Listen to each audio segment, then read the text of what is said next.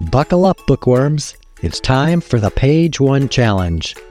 We don't judge a book by its cover, that's shallow.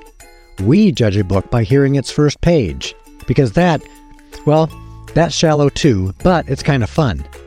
After reading page one, I'll reveal the title and author.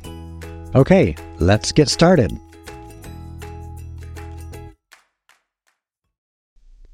Page 1 The strange woman standing on Hope's Main Street was so ordinary it was almost scandalous.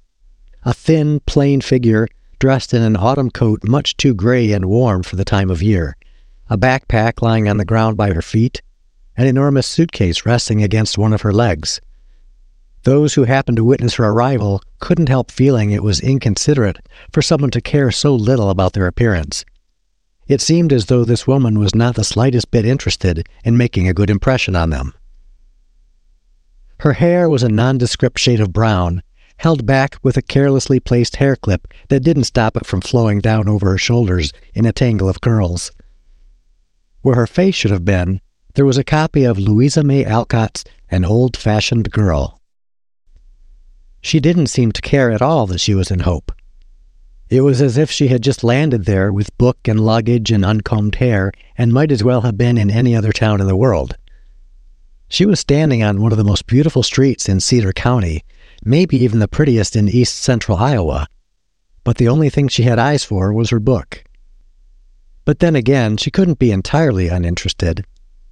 Every now and again, a pair of big gray eyes peeped up over the edge of the book, like a prairie dog sticking its head up to check whether the coast was clear. She would lower the book further and look sharply to the left, then swing her gaze as far to the right as she could without moving her head. Then she would raise the book and sink back into the story again. In actual fact, Sarah had taken in almost every detail of the street.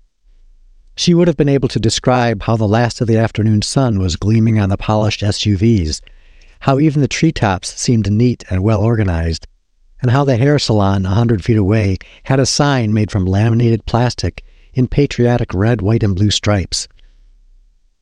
The scent of freshly baked apple pie filled the air. It was coming from the cafe behind her, where a couple of middle aged women were sitting outside and watching her with clear distaste.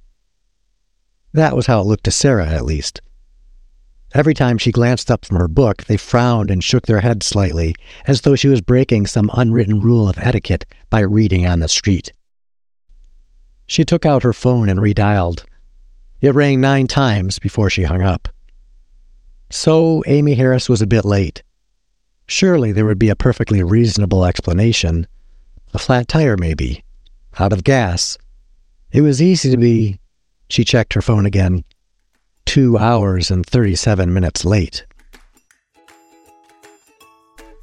That was page one of The Readers of Broken Wheel Recommend by Katarina Bivald, published by Sourcebooks in 2013. This book is one of my absolute favorites. I read it slowly, savoring it because I didn't want it to end. It's beautifully written and is itself an homage to the love of books and reading. Amazingly, this was actually the Swedish author's first book. I like it so much, I specifically reached out to Katarina to ask permission to feature it.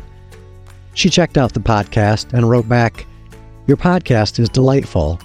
I myself love the magic of the first page, and dedicating a podcast to them seems like a great idea. The world and literature need a lot more quirkiness, if you ask me. In the episode notes, you'll find links to this book on Amazon and to Katarina's website. By the way, she has a new book coming out in August 2024 called The Murders in Great Diddling, which sounds wonderful. You can pre order it now. I did. That's it for this episode of the Page One Challenge. If you like this quirky little show as much as Katarina does, please subscribe and share it with your friends.